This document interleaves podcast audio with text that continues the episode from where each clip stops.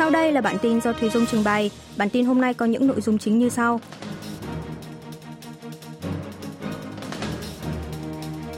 Bắc Triều Tiên phóng 3 tên lửa đạn đạo và hơn 80 phát pháo đêm ngày 3 tháng 11. Hàn Quốc xuất kích hơn 80 máy bay chiến đấu sau khi phát hiện hơn 180 máy bay quân sự của miền Bắc. Mỹ tuyên bố điều động tài sản chiến lược thường xuyên để đối phó với Bắc Triều Tiên.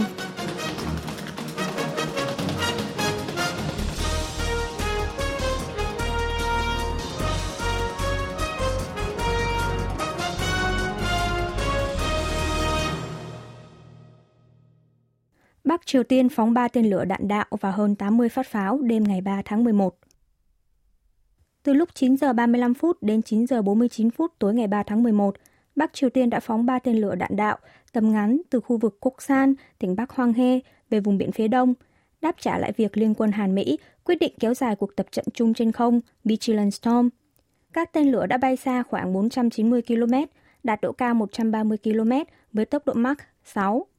Tiếp đó, từ lúc 11 giờ đêm cùng ngày, miền Bắc đã bắn thêm hơn 80 phát pháo từ khu vực huyện Kumgang, tỉnh Kangwon, hướng về vùng biển phía đông, rớt xuống vùng đệm ở phía bắc đường ranh giới quân sự liên triều trên biển, căn cứ theo thỏa thuận quân sự giữa hai miền Nam Bắc 19 tháng 9. Đáp lại, Hội đồng Tham mưu trưởng Liên quân Hàn Quốc chỉ trích các động thái này của Bắc Triều Tiên rõ ràng đã vi phạm thỏa thuận quân sự liên triều 19 tháng 9, đồng thời phát đi cảnh cáo hối thúc nước này dừng ngay việc bắn pháo. Vào lúc 8 giờ 40 phút tối 3 tháng 11, Phó Chủ tịch Ủy ban Quân sự Trung ương Đảng Lao động miền Bắc Park Chung Chun đã ra tuyên bố lên án quyết định kéo dài cuộc tập trận Vigilant Storm của Liên quân Hàn Mỹ là vô cùng nguy hiểm, là một sự lựa chọn sai lầm. Seoul và Washington đã đẩy tình hình rơi vào cục diện không thể kiểm soát, một lỗi lầm vô cùng nghiêm trọng. Trước đó vào khoảng 7 giờ 40 phút sáng cùng ngày, Bắc Triều Tiên đã phóng tên lửa đạn đạo xuyên lục địa ICBM từ khu vực Sunan, Bình Nhưỡng về vùng biển phía đông.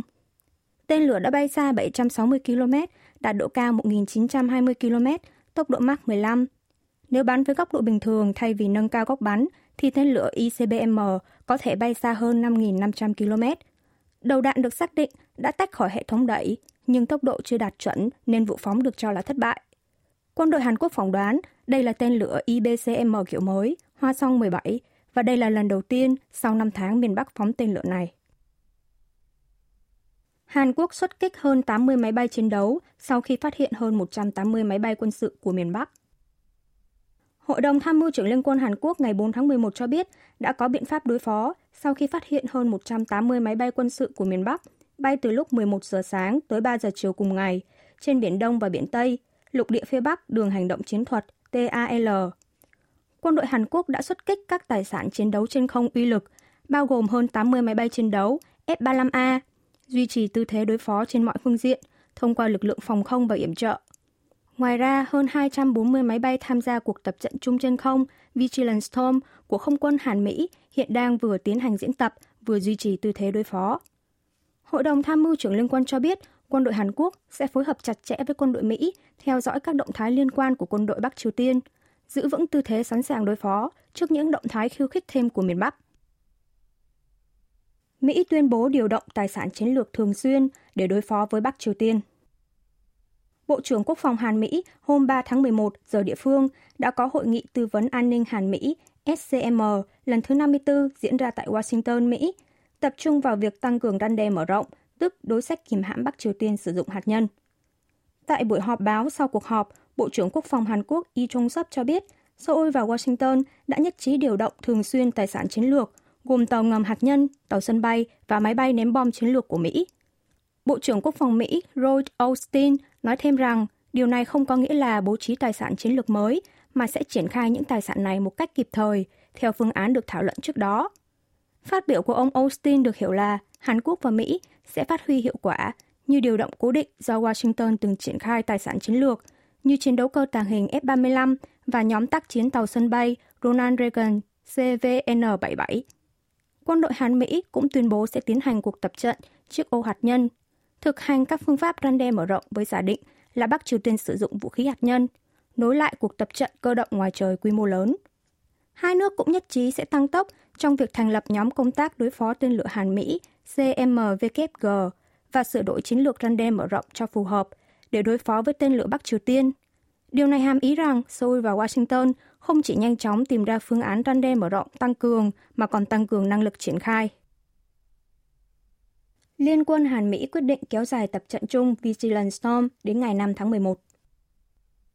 Đang trong chuyến thăm Mỹ, dự hội nghị tư vấn an ninh Hàn Mỹ SCM lần thứ 54, Bộ trưởng Quốc phòng Hàn Quốc Lee Jong Sop ngày 3 tháng 11 giờ địa phương đã có buổi họp báo cho biết không quân Hàn Mỹ đã quyết định kéo dài cuộc tập trận chung trên không Vigilant Storm thêm một ngày tới 5 tháng 11 thay vì kết thúc vào ngày 4 tháng 11 theo kế hoạch ban đầu. Không quân Hàn Mỹ bắt đầu tập trận Vigilant Storm từ ngày 31 tháng 10 vừa qua. Bộ trưởng Y cho biết đây là cuộc tập trận thường niên, lần này được tiến hành với quy mô lớn hơn và được kéo dài thêm một ngày. Quyết định này không phải theo chỉ thị của Tổng thống, mà bản thân Bộ trưởng đã đề nghị người đồng cấp Mỹ tập trận thêm một ngày. Bộ trưởng Quốc phòng Mỹ Lloyd Austin trong buổi họp báo sau hội nghị SCM ngày 3 tháng 11 giờ địa phương cũng cho biết đã nhất trí với Bộ trưởng Y về việc kéo dài cuộc tập trận chung Vigilant Storm thêm một ngày, sau khi Bắc Triều Tiên đẩy cao khiêu khích bằng việc phóng tên lửa đạn đạo xuyên lục địa ICBM vào cùng ngày. Nhằm tăng cường tư thế sẵn sàng đối phó của Liên quân Hàn Mỹ, hai nước sẽ thảo luận chặt chẽ để lập đối sách nhằm bảo vệ Mỹ và các nước đồng minh.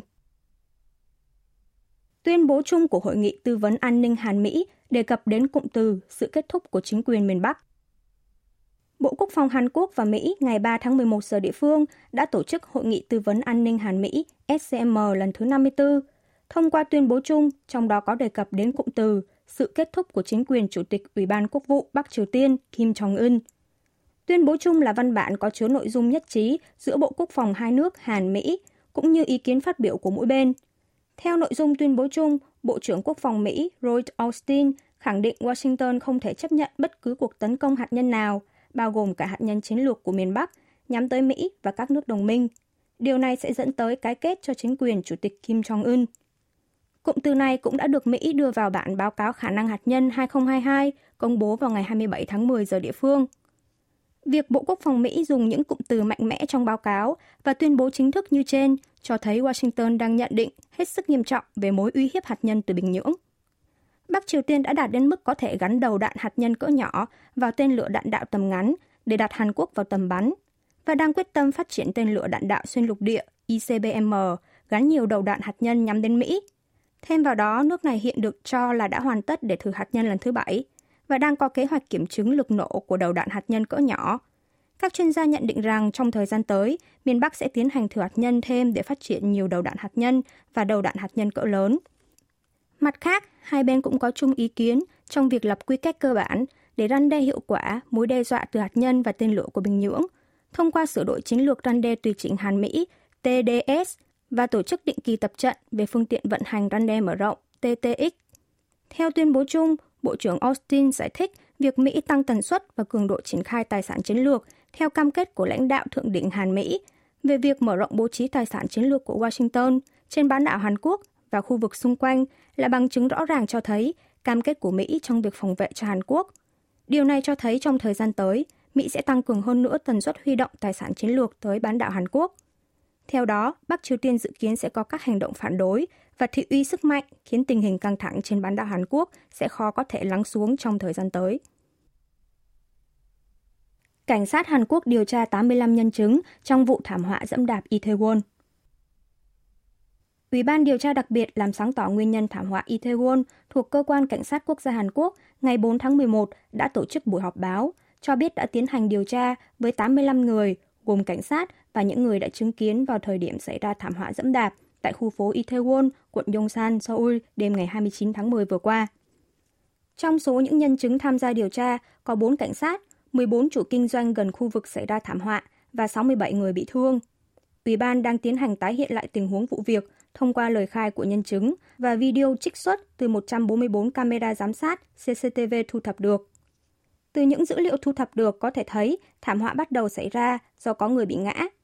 Ủy ban điều tra đặc biệt sẽ tiến hành kiểm chứng một cách khoa học tình huống khi đó thông qua mô phỏng 3D do Cơ quan Pháp y Quốc gia NFS thực hiện. Vào buổi khám nghiệm hiện trường lần đầu vào ngày 31 tháng 10, NFS đã ghi lại chính xác hiện trường xảy ra thảm họa bằng máy quét 3D. Ủy ban cho biết đã tiến hành khám xét 8 nơi gồm Sở Cảnh sát Seoul, Sở Cảnh sát quận Yongsan, trụ sở hành chính quận Yongsan vào ngày 2 tháng 11. Việc không khám xét văn phòng giám đốc Sở Cảnh sát quận Yongsan được Ủy ban giải thích là không nằm trong đối tượng khám xét đợt 1, được quyết định dựa trên những nghi ngờ liên quan, sẽ tiến hành khám xét thêm nếu thấy cần thiết. Phía Ủy ban cũng đã tiến hành kiểm tra xác thực vụ việc liên quan đến ý kiến trái chiều của phía cảnh sát và công ty tàu điện ngầm đô thị Seoul, Seoul Metro, về việc tàu điện ngầm đã không dừng lại tại ga Itaewon. Hàn Quốc có kế hoạch lập trung tâm một cửa hỗ trợ về việc liên quan đến thảm họa Itaewon. Thủ tướng Hàn Quốc Han Dok-su ngày 4 tháng 11 đã chủ trì cuộc họp của Ủy ban Phòng chống tai nạn và Quản lý An toàn Trung ương thảo luận về dịch COVID-19 và thảm họa dẫm đạp Itaewon. Thủ tướng Han cho biết chính phủ có kế hoạch sẽ đặt trung tâm hỗ trợ tích hợp một cửa liên quan tới thảm họa Itaewon, phối hợp với các ban ngành chính phủ liên quan để tiếp tục hỗ trợ cho gia quyến và người bị thương ngay cả sau khi hết thời gian tưởng niệm quốc gia. Thứ Bảy ngày 5 tháng 11 là kết thúc thời gian tưởng niệm quốc gia những nạn nhân thiệt mạng trong thảm họa Itaewon. Trong thời gian qua, trên cả nước đã đặt tổng cộng 69 bàn thờ chung, trong đó tại Seoul đã có hơn 90.000 người dân đã đến viếng. Sau thời gian tưởng niệm quốc gia, chính quyền địa phương có thể cân nhắc đến việc người dân vẫn sẽ đến viếng để tiếp tục đặt bàn thờ chung tưởng niệm. Cờ rủ được treo trong thời gian tưởng niệm quốc gia sẽ được hạ xuống vào lúc 24 giờ đêm ngày 5 tháng 11. Tiếp đó, liên quan tới thảm họa lần này, Thủ tướng cho biết nhiều ý kiến chỉ ra rằng có nhiều công trình xây nới trái phép nên chính quyền địa phương cần nhanh chóng có biện pháp cần thiết như tiến hành điều tra, rà soát và ban lệnh sửa chữa đối với các trường hợp vi phạm. Trong trường hợp cần thiết, Bộ Địa chính và Giao thông cũng cần có phương án cải thiện cơ chế. Thủ tướng nhận định các vụ tai nạn tương tự cũng có thể xảy ra trong giờ tan tầm tại các ga tàu điện ngầm.